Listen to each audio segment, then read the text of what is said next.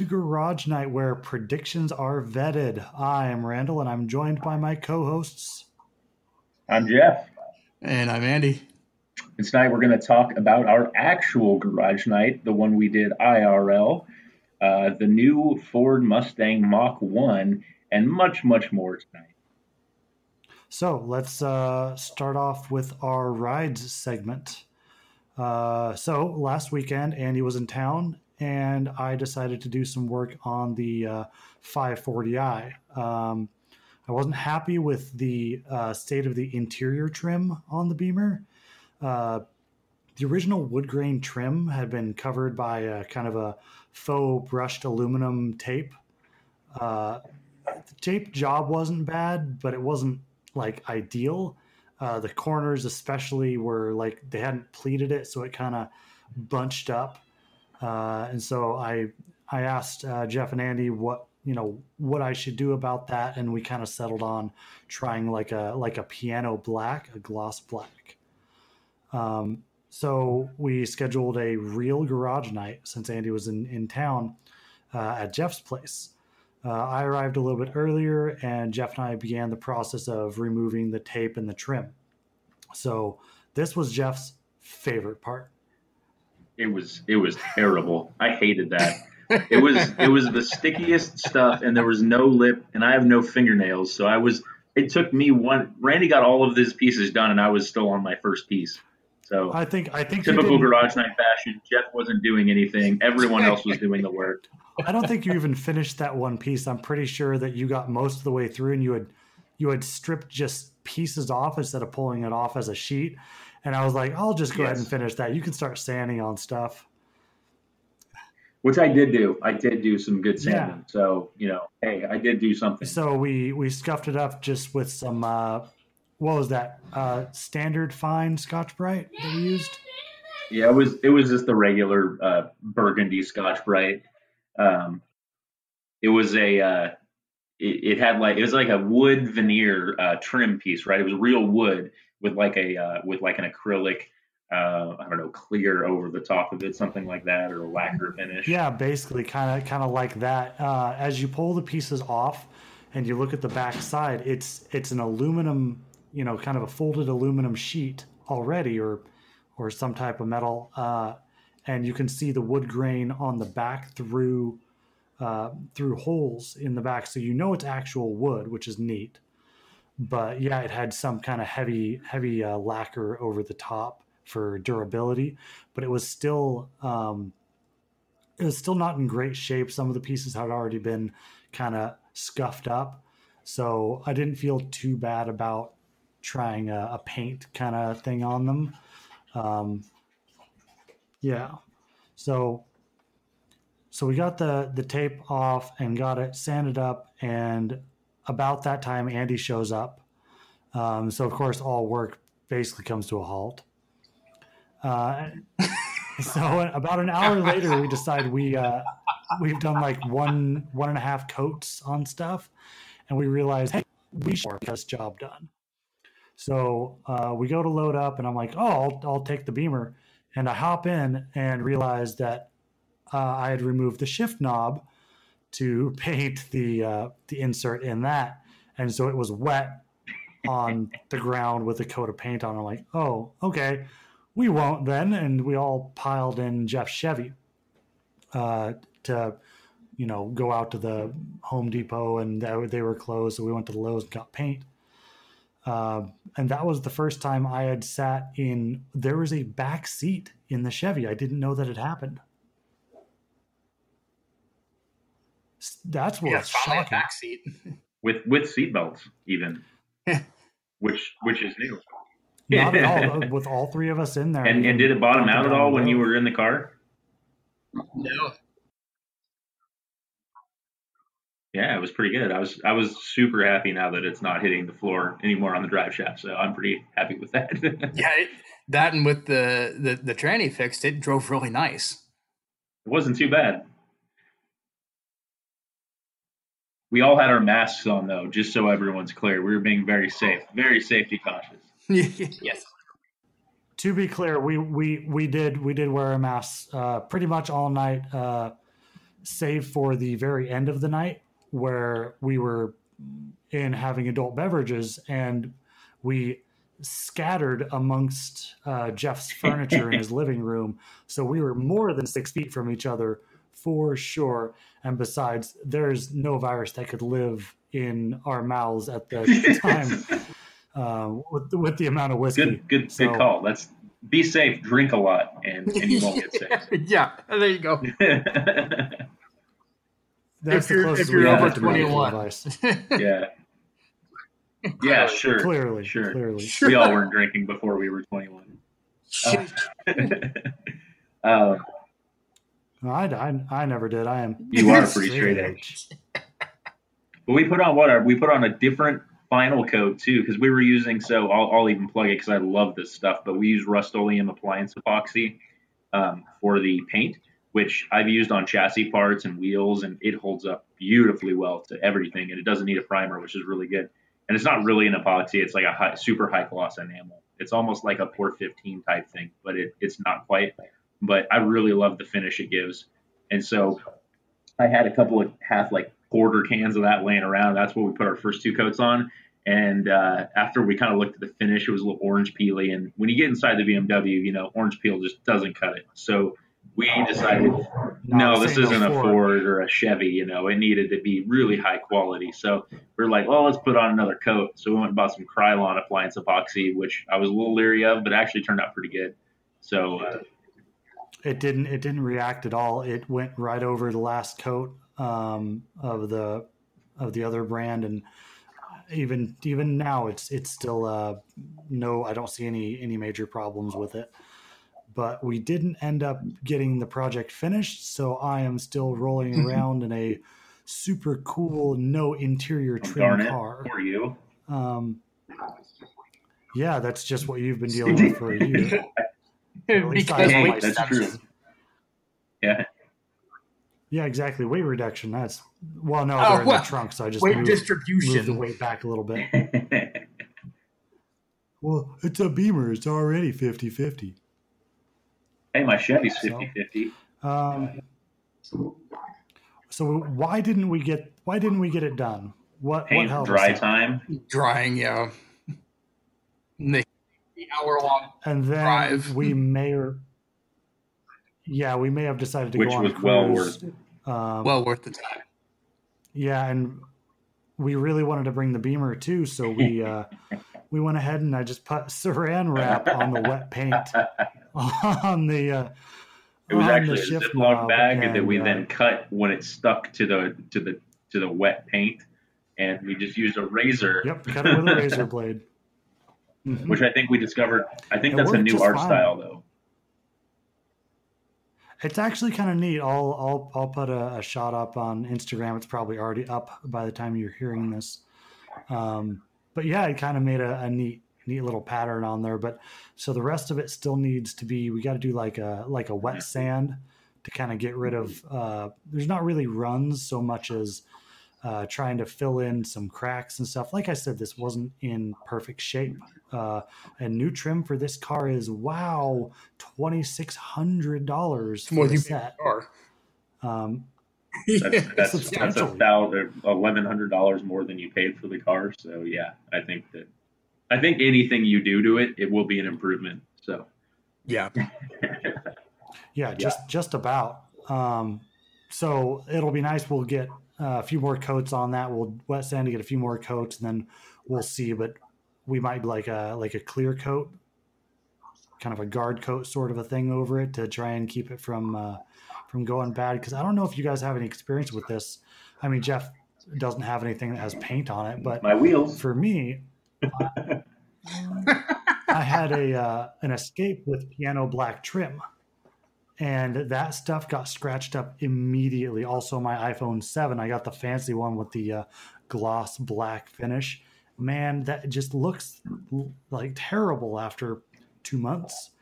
But uh, Andy has some experience with uh, kind of clear coating over interior, and he says that it holds up pretty well. Yeah, the, all my all my stuff on the Sixer that was all painted um, green. It was all body color green and had a good amount of clear on it, and it held up pretty good. And if You you- used automotive like uh, two part clear coat, catalyzed clear coat, didn't you? it was the same, the literally the same paint. It's I had all the stuff, the interior stuff painted at the same time. I had the bumpers and um, right, right, right. not painted. Yeah, so it's yeah the same stuff that's on the exterior, but yeah, and I've you, been you just treat it like normal exterior paint. You know, with with clear, you can, you know, if it does start to fade whatnot, you know, you can touch it up and Right. But it's you know, it's the main thing is put enough on there that you have material to work with.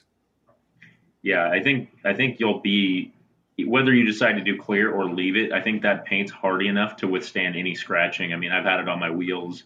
I've had it on my steering wheel on the Falcon uh, for I don't know three years now, and like it's held up incredibly well. Like, and I've I'm not really super easy on my sh- shit. You know, I, I I wash it once a year, and you know, like it's not. I mean, it's it's well cared for mechanically, but like cosmetically, meh.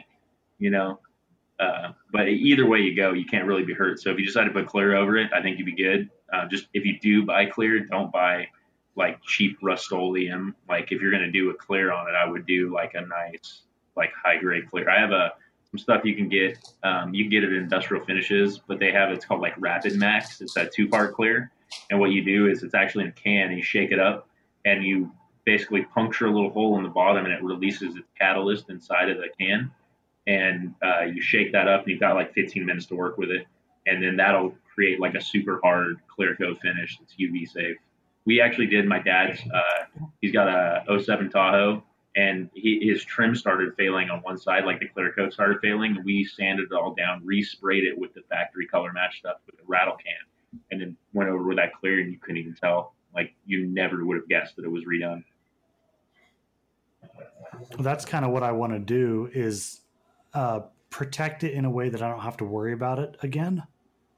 Well, being that it's interior, you'll probably be fine.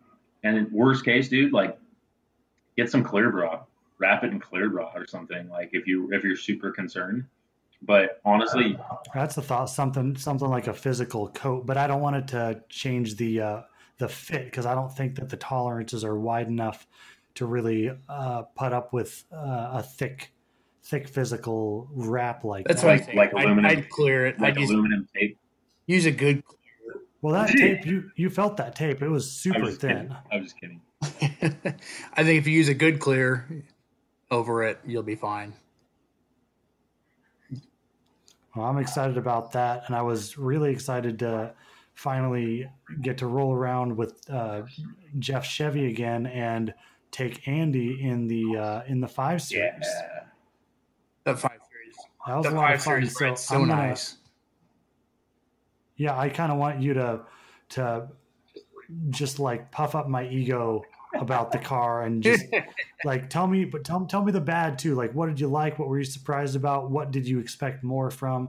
You know, me and Jeff kind of talked a lot about it on the first episode uh, of the podcast. Um, There- talked about how we felt about the car, but really, you had already moved, and this was your first chance with the car. yeah, yeah. It it really, without driving it, I couldn't tell. You know, a lot of really what it was lacking. You know, I've you know getting feedback from you. I mean, you could start to notice a little bit of the brake fade towards the end of the drive. You could you know from riding in it.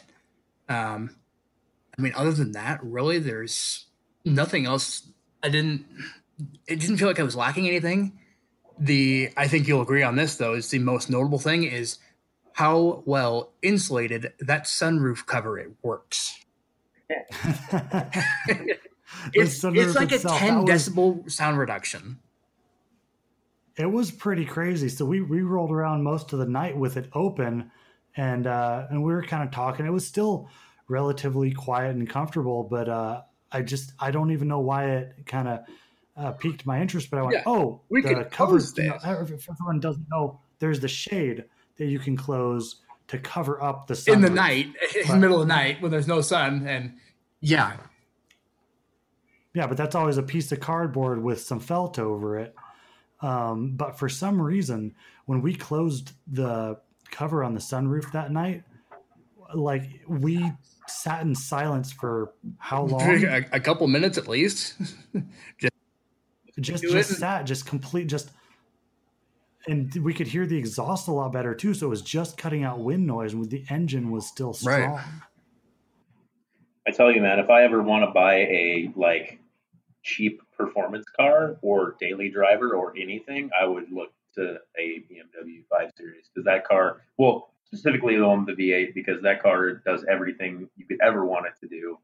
Um, the only thing I dislike about that car is just like the aesthetics of the interior don't really suit my tastes.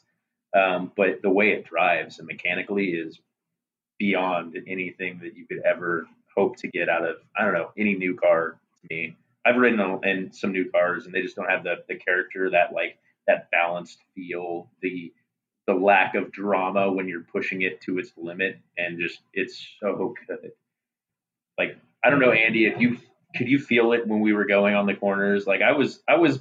There was a few times I was pushing the Chevy, you know, like eight tenths, but I was pretty much just having a good spirited drive. But like when you were in the BMW, I know you can't do it from the passenger seat as much, but could you tell how planted that was in the corners? It it never felt uncomposed, even not you know not feeling it, you know, driving driving it wise, just sitting in the passenger seat. It never felt like it was uncomposed, even when you know we would when Randy would start to you know push it a little bit in, into the corners. It never felt uncomposed. It it it always drove really nice. And these these roads aren't great. Like they're not these aren't racetrack roads. These are yeah. chewed to shit back roads. Like my my Chevy was rattly little tin can in when I was cruising around. Like it, yeah. yeah, like the front end of that car just always feels just super tinny and rattly. Like you know, it it handles well, and if it and if I had like maybe some carpet and some door panels or headliner or any type of sound insulation in it, it might feel a little bit better. But like it's not it's not super nice to be in. But when I'm in the BMW, like it's it's really composed. So one thing I want to try and shore up for Andy is you Jeff, you got a chance to ride in it with me on about the same roads. We took a very similar mm-hmm. route. Then I forced you to drive it. Uh, and so you kind of got a back to back comparison with how it felt versus what it was capable with you driving. Mm-hmm. Um, so, Andy only having one side of that, could you try to explain kind of what direction he should expect the car to feel when he does get a chance to drive it? Um, it's you know like uh, I'm trying to think because I rode in your six. I don't think I ever got to drive your six when you had it, but I got to ride in it plenty of times, and it always felt really grippy, and it felt fairly balanced. Like it was better balanced than my Fox body for sure. Uh, but my Fox body could hang. This car, like the BMW, like the front and rear feel connected like perfectly. Like there's no like they don't disagree at all. Like you don't get upset on a bumpy road. You don't get a weird turn in where the back end feels like it's just hanging on because of mechanical grip. Uh, if that makes sense, like you're not you're not shear loading that tire. Like the way that the body rolls is just enough to put enough normal force down into the tire that you're really hooking hard. Like it's not just relying on that adhesion. Like I feel like if that even makes sense, like you know, when you get into a car and somebody rips a horn, corner really hard and they have too stiff of a suspension and you feel that tire just like hanging on for dear life. You know, most Mustangs do this because they chew up tires like crazy because they have poor suspension design. The BMW doesn't feel that way to me. Like when you get into it, everything feels super, super homogenous. That turn in is is so confidence inspiring because you can feel the back end working exactly the way the front end is working. Like they're working perfectly in harmony. Nothing is upset, and the spring rate and the damping rate is super dialed in. Where you hit a bump mid corner and you can still push through the corner. Whereas if you're in a solid axle car, like any of my cars, it upsets the car as soon as you hit a bump. Like honestly, like my Chevy's probably the best, but in the Mustang and in the Falcon for sure, you can notice when you're in a corner and you're ripping pretty hard and you hit a bump and it steps the back end out. Like it just wants to kind of kick out a little bit because that's yeah. where your inertia is going. But with that, with that IRS, and I'm sure maybe even your Mustang's this way because uh, now you have an IRS in yours, but it's really like it just that individual wheel takes up that that bump and you just keep pushing through the corner. Like I drove Randy's car faster than I probably ever driven any of my cars on that road. The first time I drove that car, like it I, I knew it that well instantly. It was just intuitive. Wow. Um, I don't know if that even makes like I'm just I'm I'm gushing about this this fifteen hundred dollar car that he bought, but it really the chassis in it is really really really good, and the way it drives is really good. And I, I you know I hope next time you're in town that and you give me my antenna back, um, you should drive that car uh, for sure. Yeah, I, I, I definitely do look forward to driving it next time I'm over there, whenever that is. Maybe daylight. Daylight. Maybe a little bit drier roads to it. It, it had rained earlier that day. It wasn't raining, but it had rained earlier that day, and it was still kind of uh, slick out a little bit. So we didn't feel like pushing our luck that night. Yeah. It was perfect um, drift weather though. Like there were definitely some corners where I was like sliding it and I was just like, you know, I'm gonna give a little more throttle. Let me just hang this a little bit. And it was it was I will I will say, and Andy, let me know if I'm if I'm off base. We kind of tried to drift the five. Like I turned off the traction control and we tried to punch it. We tried to do yeah. a burnout in a in a place where it would be legal. Um, for those. We were in Mexico. Yeah, yeah, in Mexico. Everything's done in Mexico, and it didn't do it.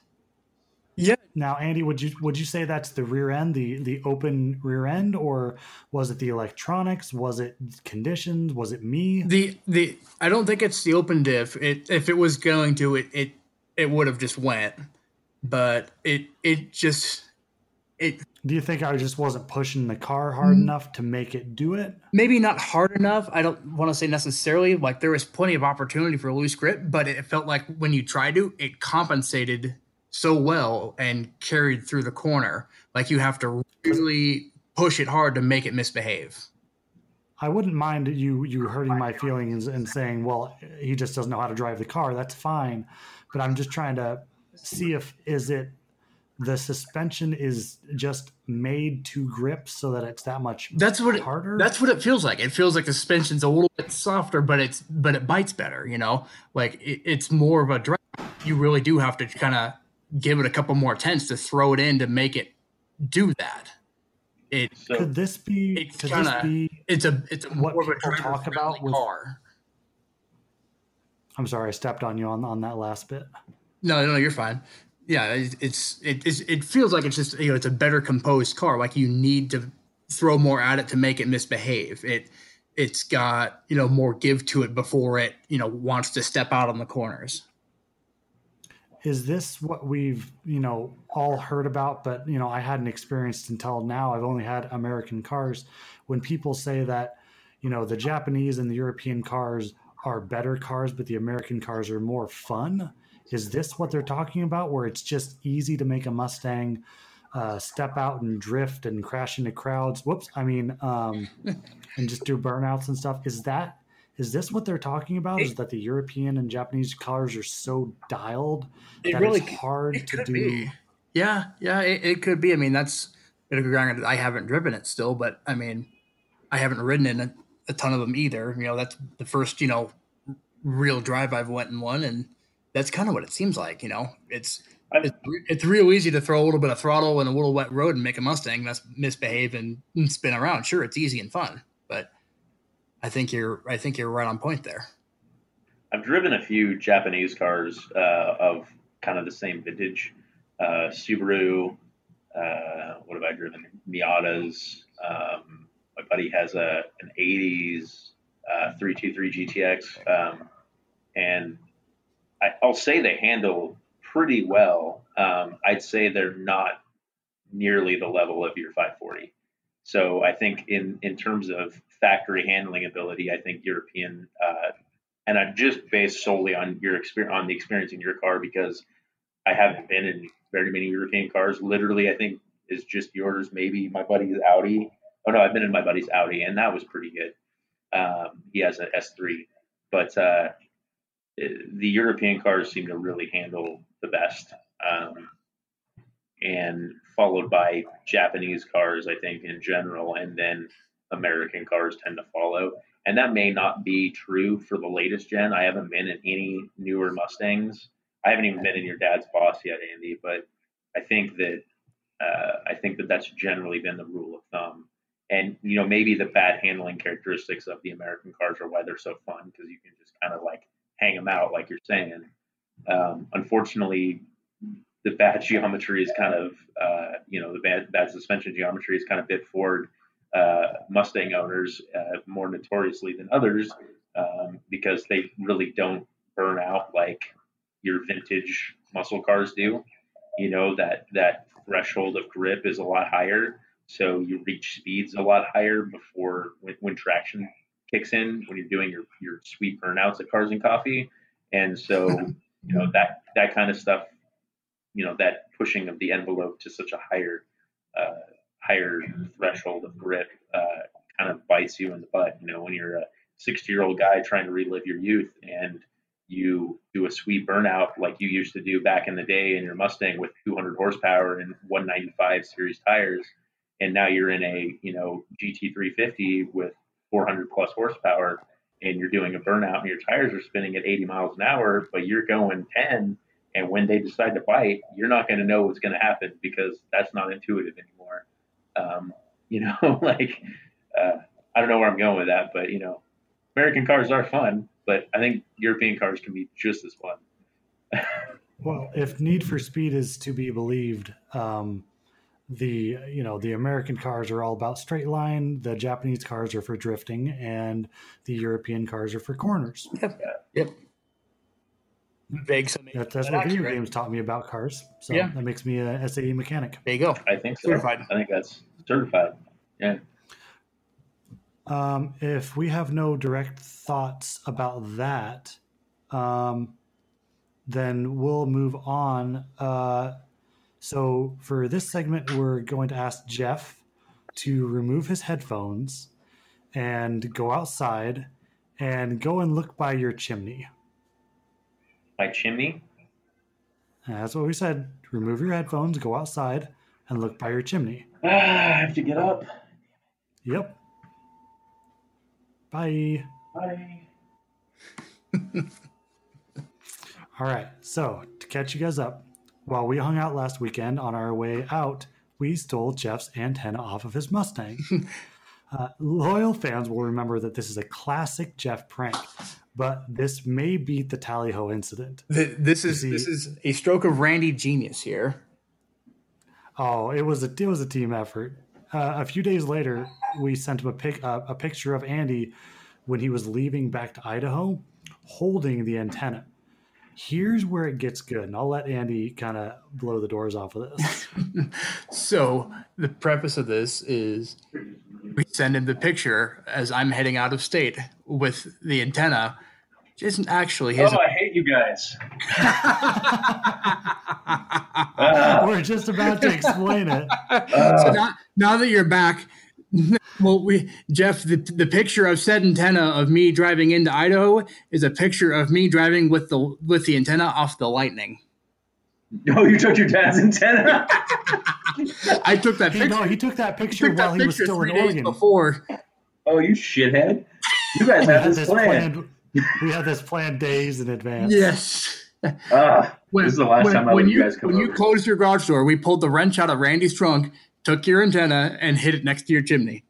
This well, here, this gets better. The antenna, what the antenna, the the wrench I had in the five series is actually a bit too big. Yeah. Uh, luckily, Andy's a mechanic. yeah. He wedge a piece of cardboard or something. Twelve millimeter, and it wouldn't work. I said, "Do you have a penny?" yes. Good penny man. in the, between the wrench and the antenna. Spun that sucker right off, hit it, and took off.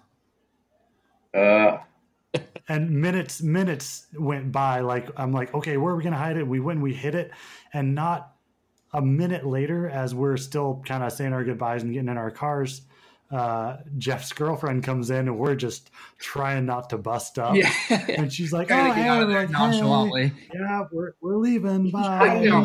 Trying not to break up. uh, she would have totally been in on. If you told her what you did, she would have been like, she would have oh, never probably. told me. Probably. Oh, if if she would have seen us over there and we hadn't figured out how to get it off, she'd have she'd have been like, "Here, I'll run in and grab a wrench and like put it outside for you to like." She would have she would have been all over it. Oh yeah, anything she can do to fuck with me is all. Sorry, I can't say it. Screw with me is really, uh, really, really lightens her day up. So and and this has been now six days since. Now Jeff's just now finding finding out about. yeah, this has been six days. He said he said I've in our group chat today he, he constant wants his antenna back. Yes, days after he's had it the whole I've just been. I was I was sitting in line at DEQ for an hour and fifteen minutes without my radio. Oh. just irritated that I'm sitting here like Oh, hate you, Andy. It's, it's got two levels. Jeff, Jeff, it was right there. It was right by your chimney. it was, you know, right you know, front of you. if you just know where to look for your antenna, you, Didn't you look in your antenna garden? I, you know, I hadn't remembered planting one. It's right next to the shorty we got you. oh, perfect. Is it out there too? You gonna make me get up and go back out there? No, no, it's still growing. It'll be there next time I come. Oh, perfect. That's a sprout. That's a sprout. It's a, it's a seedling right now. I might already have a replacement antenna on order on eBay.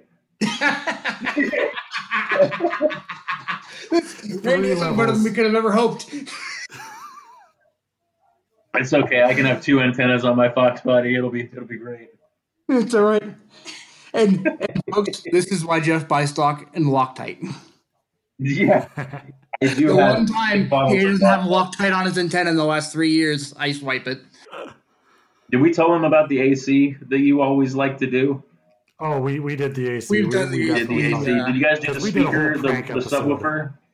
The Yep. sub- Yeah, we did the yeah, subwoofer. we covered the that. BBK stickers, the Honda emblem. Um, My dude, if you would listen to the episodes after we Yeah. them, no, I'm just making sure that we just have a full list here of the things that happened that haven't stopped for uh, the 10, 11 years we've been hanging out.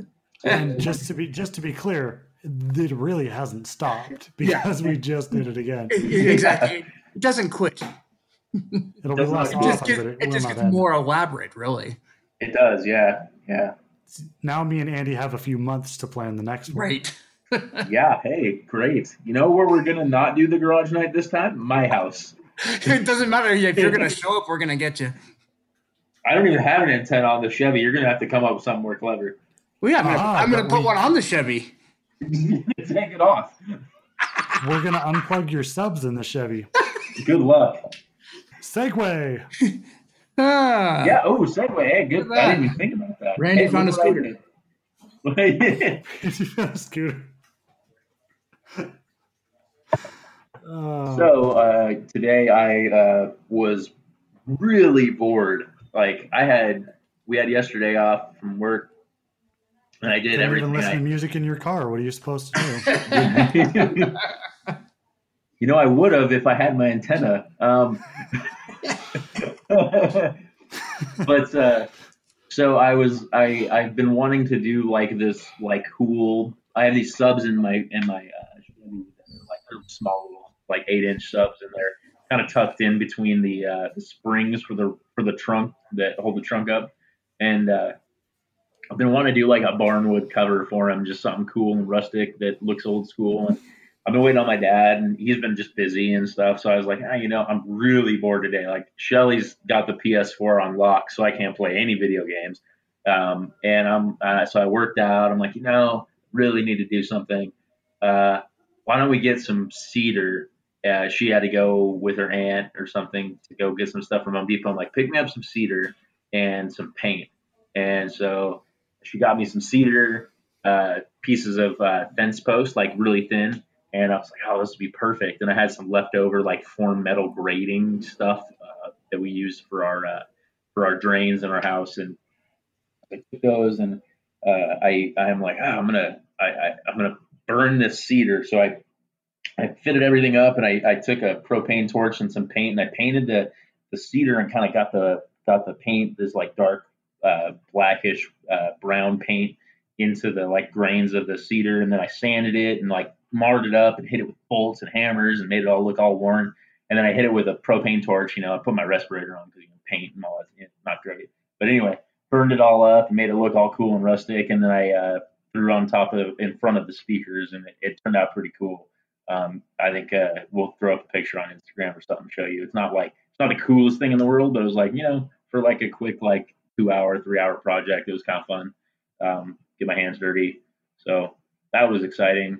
And then before that, I changed the oil in my motorcycle and kind of rounded off a really important bolt. So uh, it's never going to get an oil filter again, which is awesome. So that's cool. Uh, but other than that, it's been pretty good. Pretty good over here with Jeff.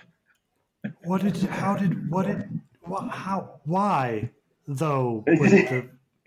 so you know how aluminum and steel don't really get along. You know, not specifically. No. Like you know how like when you have an aluminum engine, a steel bolt, and an aluminum engine, like they kind of like get this you know, like phenomenon where they like to stick together pretty good.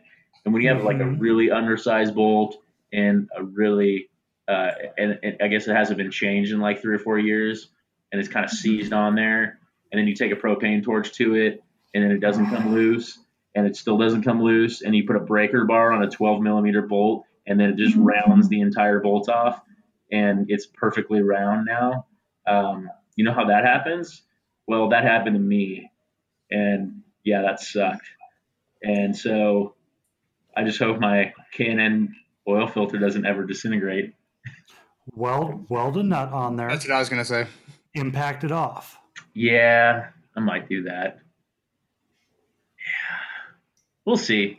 You know, because I mean, worst case, it just breaks the interior threads on the actual like or snaps the bolt, like, and then you gotta drill it and helicoil it, it through the engine. Like, it's not a big deal. Yeah, that's way harder. You know, that's I mean, that's a way easier fix than just leaving it.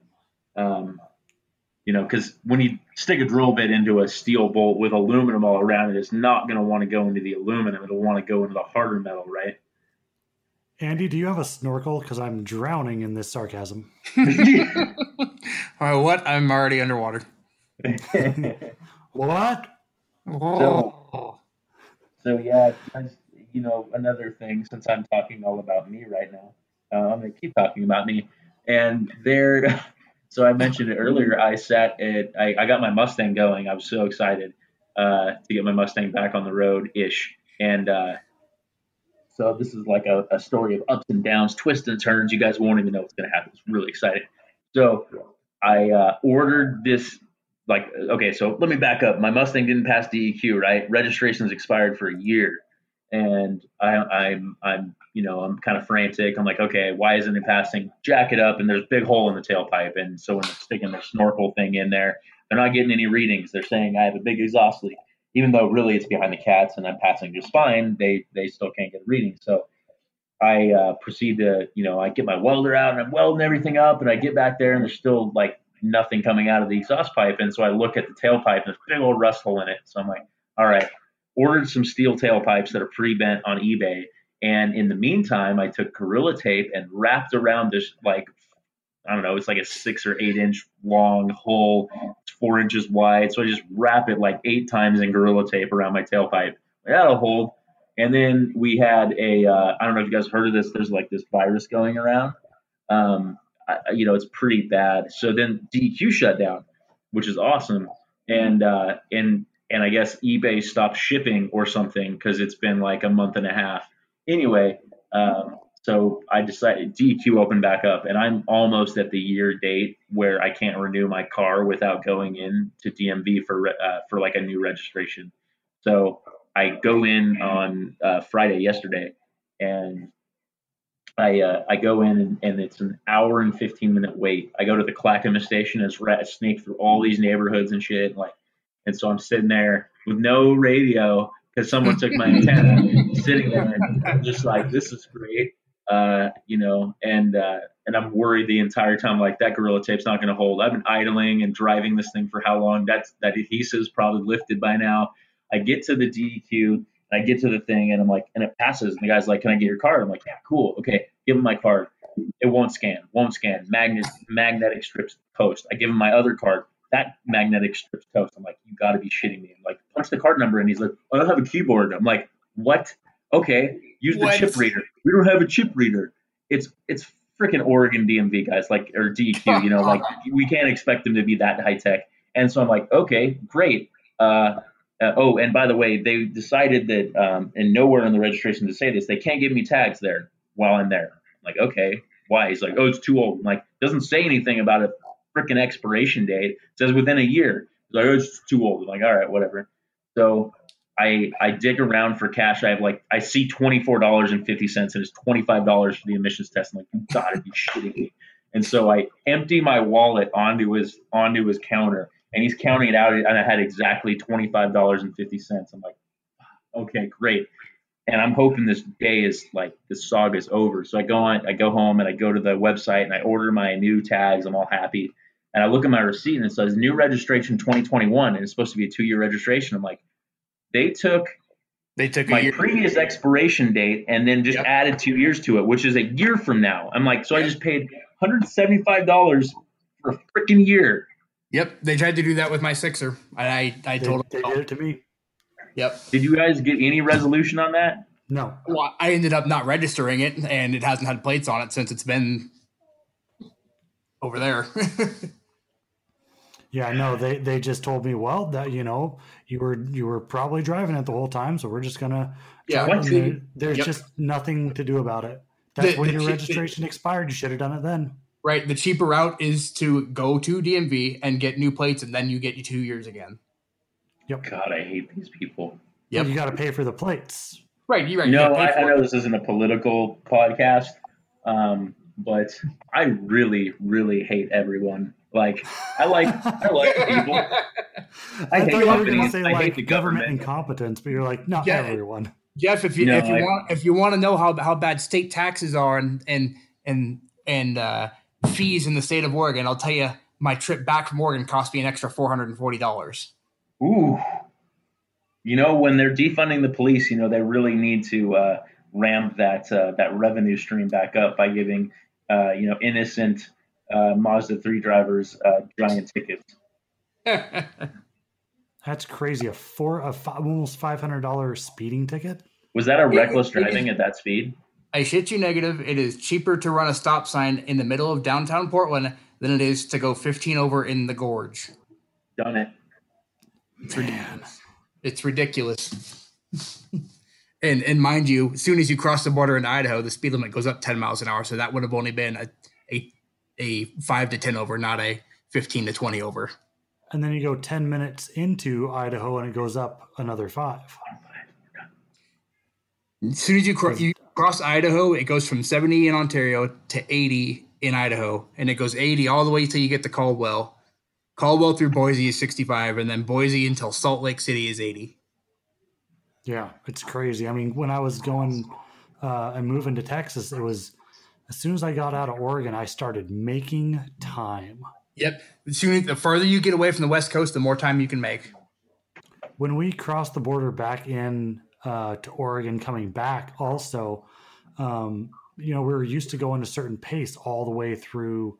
You know, Mhm. California kind of started to slow us down a little bit, but man, Yeah. we hit Portland and or Oregon, and then really Yep, when we hit 65. Eugene, Eugene just oh man, if if it wasn't the speed limit, it was the drivers that were keeping Yep. us at sixty, Yep. which and was everybody fine for sits me in in the the big lane. truck, but yeah, yep. That that's what kills me. Is everybody sits in the left lane. You can't even pass. You know the people that Well, are. it's, it's the self-righteous Prius driver in the left lane that's like, you don't need to be doing more than five over. Well, that's my Wow, that sounds to like my neighbor. Yeah, yeah. That's not for you to police. Let, let me do me. Yeah, I'll, I'll accept the ticket if I if I do a thing, fine. But Right, exactly. And, and I'm, not, That I'm, not, bothers. I'm not saying I wasn't doing it. I know full well I was speeding, but it doesn't make it right. But still, it's like, well, it's my choice, not not Karen's choice in the Prius. mhm. um, kind of move us along. Uh, no, Where I don't. I, I'm not moving us off of it. Just you know, uh, looking at the timestamp, uh, we have to talk about uh, the Yes, we Mustang have- because We because we do have news that we actually care about, and I had I put it in for Jeff's intro, and it would make for a very odd episode if we skipped it. It would. Yeah, I've had that in the back of my mind while we were rambling. Um, That's all we do is ramble, but we're good at Yeah, it. this Oh, is a we're rambling show with, with a do. light news topic. So I think the most appropriate person uh, to cover this would be Andy, since he is probably the biggest fan of the Mach One on the podcast. Well, I mean, we'd all kind of touched on this before in a in a prior episode, really. Yeah, we uh, made predictions, and I we think all made all... predictions on this, and I think all of us hit valid points on what Ford is giving us, except the shaker hood. Randy's prediction was a detune GT350 motor, which kind of it is the kind... Coyote and not the uh, what do they call that flat plane, the five two, the Voodoo, the Voodoo. So it's not a detuned Voodoo. I was wrong. Not a detune Voodoo but it does have the the intake from the Voodoo mm-hmm. for oil cooling purposes. I be, if I believe right. Well, those can, are those are two different things that it has. It has, um, uh, let's see, it has the it has the oil cooling system, but it also has the intake.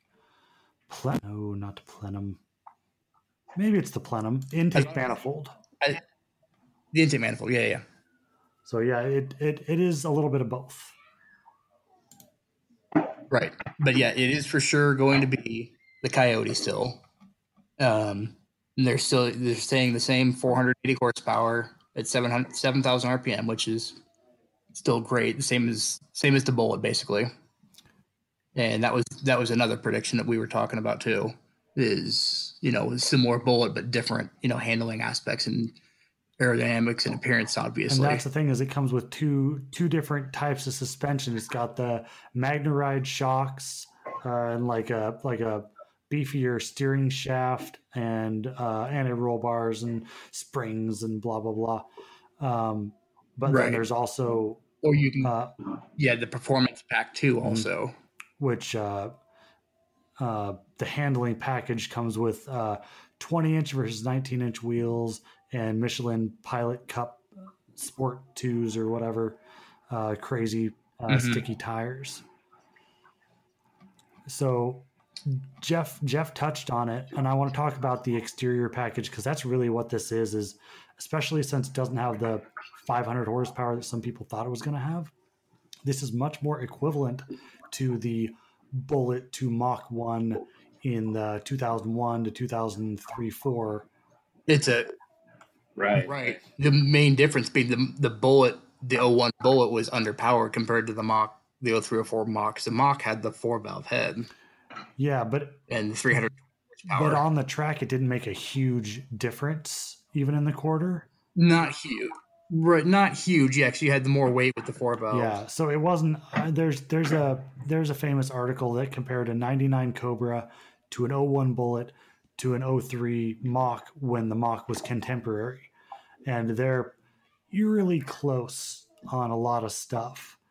Um, yes, stock for stock, they were very, very similar. This is kind of going to be the same thing, but this is going to be just that tick better, but a tick more ostentatious, which we we all predicted that and we were all right about that. Now Jeff was mm-hmm. the one who was the most kind of outspokenly uh, not anti Mach, but less a fan of the bright colors. Um, so, Jeff, mm-hmm. looking through these colors, the iconic silver, Oxford white, shadow black, twister orange, velocity blue, race red, grabber yellow, jet gray. What do you think of these colors? Did did they do they look good on this car? Some of them, none of them. You know, I I, I don't mind the white. Um, I think it looks okay. Um, the solar is all right. The blue is a little much. I mean, that's just you know um, kind of my taste. You know, I I do have a fox body with white and blue stripes, which is which is pretty ostentatious in itself. But um, that uh, that being said, I really like the, the the decal package they did on this. It's pretty understated. Uh, I, am looking at the one right now that's uh, it's white with a lower balance stripe that's black with some uh, some orange uh, accents, which I actually actually really like. I think that looks pretty good. Um, but I also do. I'm, I'm much more akin liking the Bullitt uh, design language, much more subtle, much more understated, kind of uh, something that doesn't stand out too much, but still delivers a good performance package. Uh, uh, yeah, understated styling is, is more my thing, but these these still look really good. I don't like the faux uh, fog lights, though. I think that can are you away. aware that those are functional? You can take the they're plugs that you can take out for improved cooling on track days.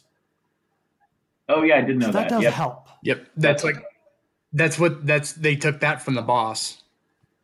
Yeah, did the bosses come out like that?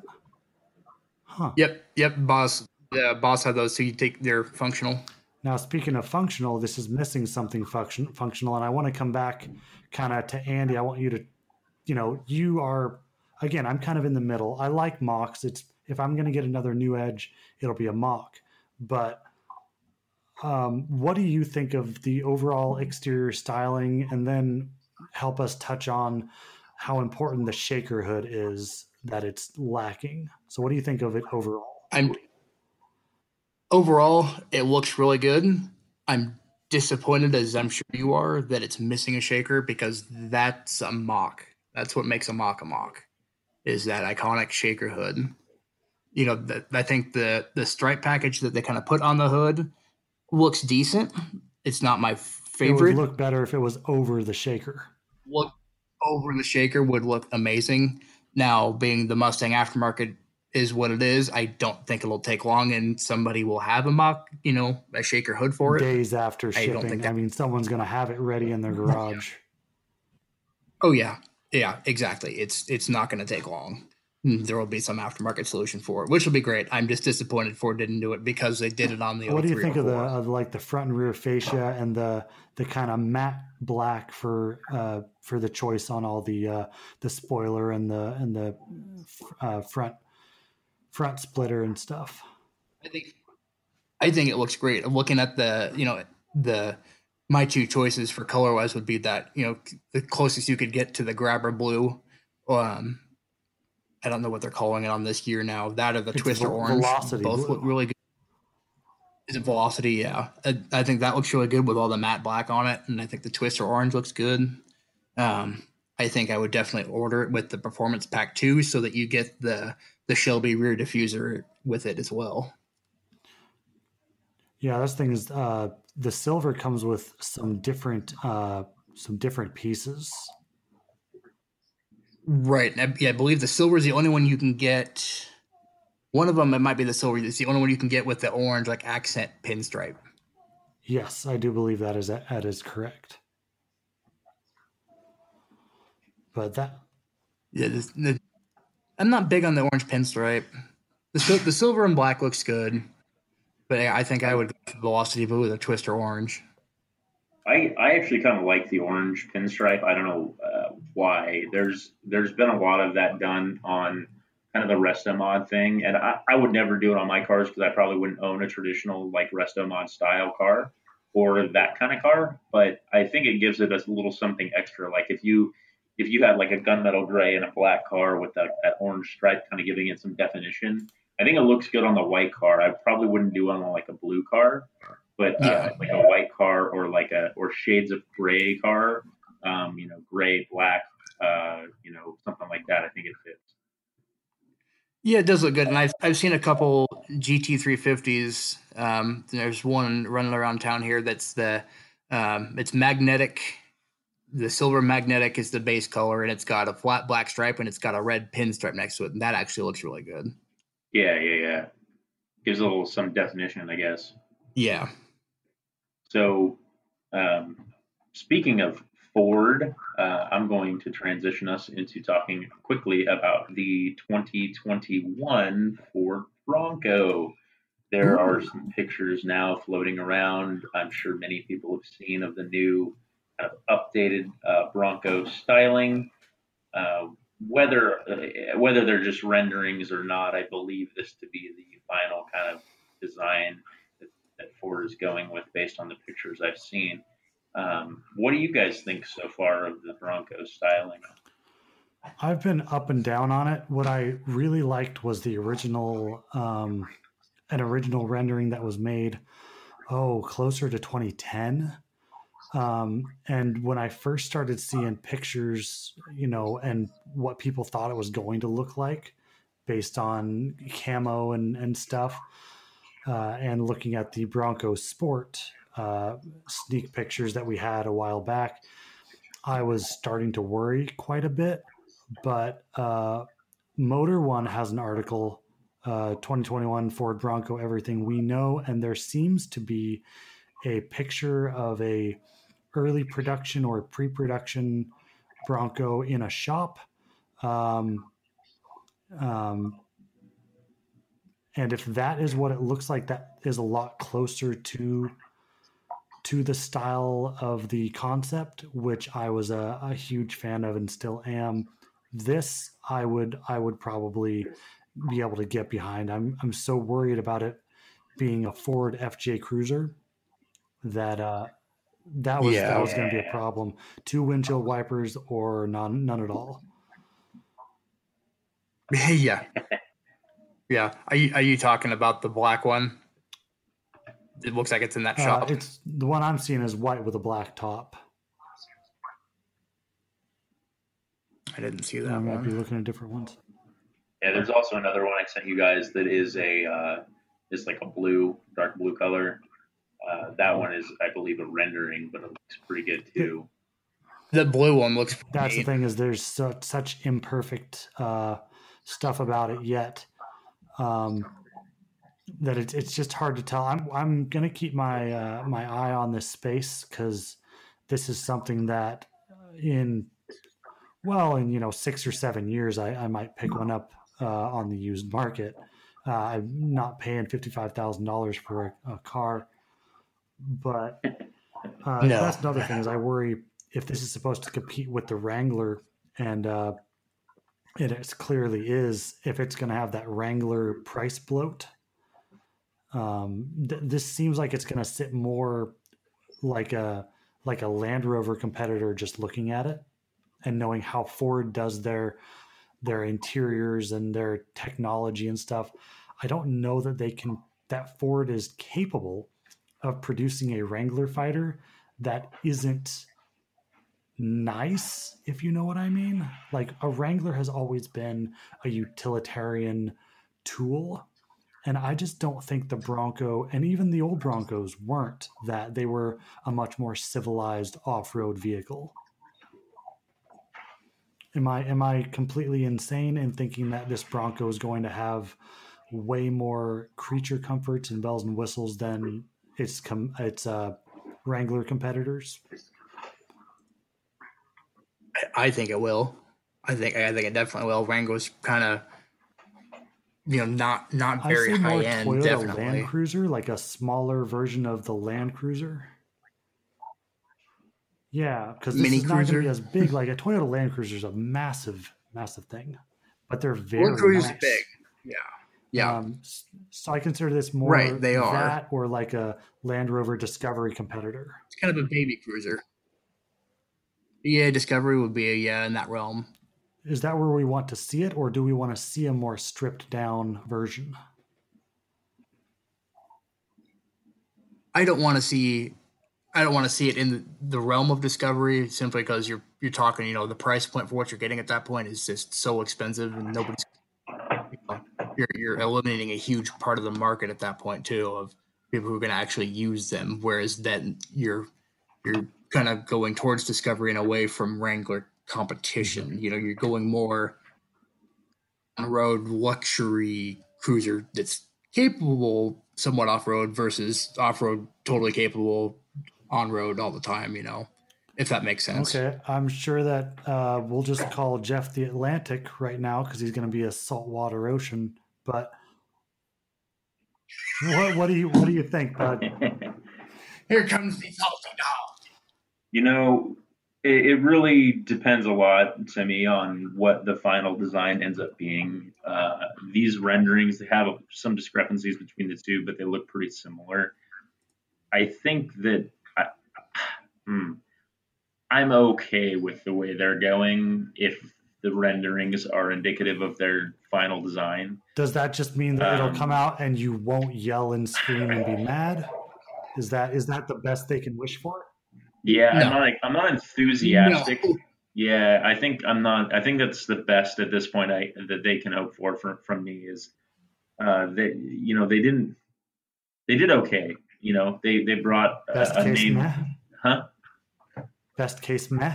Yeah, best case. I think you know if the design that I really liked uh, is the one that was been floating around for the last two or three years, where it was kind of a good combination of a full size and a small Bronco. Um, that I think was an artist's uh, rendition of the Bronco, and I really liked that. This one is more of a uh, homage to the original and kind of takes aim at Jeep. I think um, it's it's it'll be interesting to see how it how it does. I, I'm not I'm not excited about it because I know I won't be able to afford it, but I'm also you know I don't know I'm still rooting for Ford to pull something out, and it, it will be cool you know with time. Kind of like when the newest uh, this latest Mustang came out, I really didn't like the quote unquote facelift from the 2015. I still really don't, but I think they've done enough uh, treatments with the fascia on the new Mustang and in like the GT350 where it can really look good in some cases. And I hope that's kind of what happens with the Bronco that they start offering, you know, maybe like a trail package or a, you know, yeah. Raptor version, something like that, where it kind of brings brings something more to the table than just kind of a bland shot at Jeep trying to take some of that market share um, trying to resurrect something that was really an iconic name and bring it back into something just for marketing and sales purposes. But that's me getting bitter again. I not to. And I, and I, I kind of think that I, I, would hope that's the plan too. Is you know roll it out the first year or two, and then roll out packages, you know, trail packages and stuff like that. Because like, look, it's like the Ranger. You know, we're not getting the Raptor Ranger here, obviously, but like it just looks like they rolled that out as a as a just a competitor for like the Colorado just for that that reason only. And like to me, what's the point? You know, if you put a you know like the new Ranger next to an F one fifty, price wise and size wise, it's not much smaller for almost the same price. So it's that kind of became a why even do it thing. And I'm hoping there's more forethought into the Bronco than they did with the Ranger. Ford Ford really seems to be, and not to really throw them under the bus because I've always been a kind of a Ford guy. Uh, but they really seem to be doing the Me Too thing. Yeah. Uh, more than they should. And I don't mean anything. I, I, mean, like, we're, I'm trying to say, like, uh, you guys made a product, we're going to make it too, uh, kind of thing. You know, we're, we're, you know, oh, oh, Chevy's doing this. We better do the same thing uh, and get part of that market share. They're not really coming up with anything visionary. It's kind of like them doing this whole Mach E thing, this Mustang uh, electric SUV, which just you know doesn't. Yeah. I don't know. I can go on a rant for hours about how distasteful and upsetting it is to see them they, lack they, creativity they, and used and used iconic uh, names and things to sell product that is inferior in many ways. But but that's that's everyone. Look at look at the Chevy Malibu. Is that really fair to harken back to the Chevy no. Malibu of old? No, and it's not. It's not just isolated. What about the Dodge Dart? I was just yeah. going to bring up the Dart. No, it's it's not isolated to Ford, and unfortunately, the whole market's doing it. That's just a market okay. trend right now. Yeah, I mean, doesn't I make it you, okay to me. I bet you I could name every brand that's done that. What about the new Eclipse? What about the upcoming uh, Mitsubishi Evo SUV? The Blazer. yeah.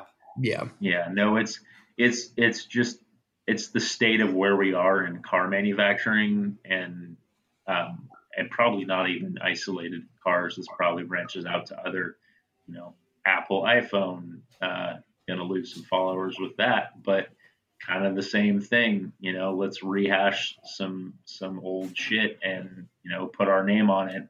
People buy it just because it's got Ford on the on the on the uh, on the front end of the car and uh, you know, oh, it's I'm driving a Chevy Blazer. No, well, really, you're not. You're driving a minivan, but it's got a logo on it that says Blazer. It's not really what a Blazer's ever been. But. I'll uh, I'll put a little bit of a bright spot in before we close out. Sorry. Are, no, no, it's okay. We are we are going in the right direction with some things. I mean, EVs, although different, we're talking instant torque from zero RPMs electric is fun. Go go to a go kart track, and then go to something like K1 or pole position and try out the electric go karts. Man, they're fun. Oh and yeah. Then you look at the new Explorer that they went from a rear drive platform to a front and now back to a proper rear drive SUV platform. Mhm. So that means that they're they're trying. They're taking something that is already problematic efficiency wise, and then they went ahead and made it rear drive anyway. It was initially for the Lincoln, but the fact that they are using that architecture and they're okay with losing a little bit of mileage to have a proper vehicle is heartening to me. And I'm seeing that in other places too. So, you know, it's not all bad, but you know, also I'm not going to paint uh, daisies on a cow turd. So, um, the one last thing we're just gonna just gonna touch and go. Uh, they did move back the release date for the Bronco to July 13th because um, releasing a white Bronco on OJ's birthday on July 9th, maybe not the best call. who did who didn't check that date first? Probably got fired. Yeah, it's just not something they think they think to check for, but Reddit will check for it for sure. Reddit will check everything for you. Yeah. It's data data mining all in one place. yeah. Um, well, I mean, this is, this is a great day. I made muddy buddies with my kids. Uh, Jeff got his uh, antenna back. I mean, or this is this is all, and uh, Andy got to uh, finish his prank on Jeff, which he I've made him wait a week. I told him he had to wait for the the podcast. Wait for the episode. Yep. So he finally got to cross that one off after nearly a week of. Uh, That was of work. that was a lot of planning, guys. You know, I'm really impressed. That was really difficult for me not to text him and go, just tell him I want to see him react. Patience. But I knew it'd be good on here, and that was fun. And it's all in good fun. We that's I made the effort to make sure that we didn't actually take his antenna. I wanted it to be here so that he had it. Uh, you know, tried to make it as harmless as possible because uh, as much as we hate Jeff, we are his friend. Um, so um, See, I know Andy would have actually taken it to Idaho with him and would have been totally cool with that. I'm glad there was one voice of reason. I, I would have I would have taken it and then bought you a new one off eBay and shipped it to you just because. that, that's what he would have done. That's what I would've would been have done. So I would would've had three pink one. antennas now, is what you're Yeah. saying. Well, um, uh, moving back to the to the to the script, so we can uh, all go to bed. Uh, this brings us to the end of our 22nd episode of Garage Night. Thank you for listening. Yeah, so uh, be sure to follow us on Instagram at Garage Night or email us at Tiny Dog, Tiny Dog Podcast Network at Outlook.com. And also check out our family of other shows at TinyDogPodcast.com. Yes, definitely. And feedback is always welcome. Definitely. Yeah, quick ratings, everything. Uh, check us out, iTunes or you know wherever you get your podcast from, uh, Amazon. Uh, feedback's always welcome. And without uh, any further ado from all of us here, we would like to wish you a very good night.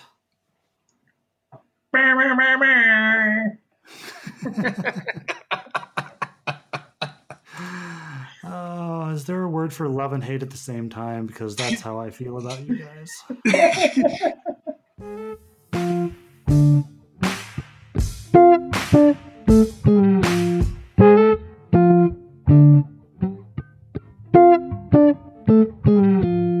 Thank you for listening to the Garage Night podcast. A special thanks for Jeff Tracy and Annie Tamlin for joining the show this week. Until next week, keep turning wrenches. Yeah, I do have the Mach 1 popped up. Okay. Okay. Yep. Oh, good timing. All right. Well, I'm going to go to the script. And whenever you guys are ready, What animal noise are we going to hear tonight? I, no, no, no. He doesn't say. He doesn't say. I'm just going to Hmm. count us in, and he'll make a noise, and we won't comment on it, and we will just continue through. That's that's the new life of the show. That's going to be a thing. Hmm. No, we don't want an actual animal noise. Just Andy. Okay, you sh- you shush. I love you. I love you, but you shush. Don't talk to me that way. well, I'm, I'm going to mute your mic anyway, so it's fine. Perfect. DJ Khaled.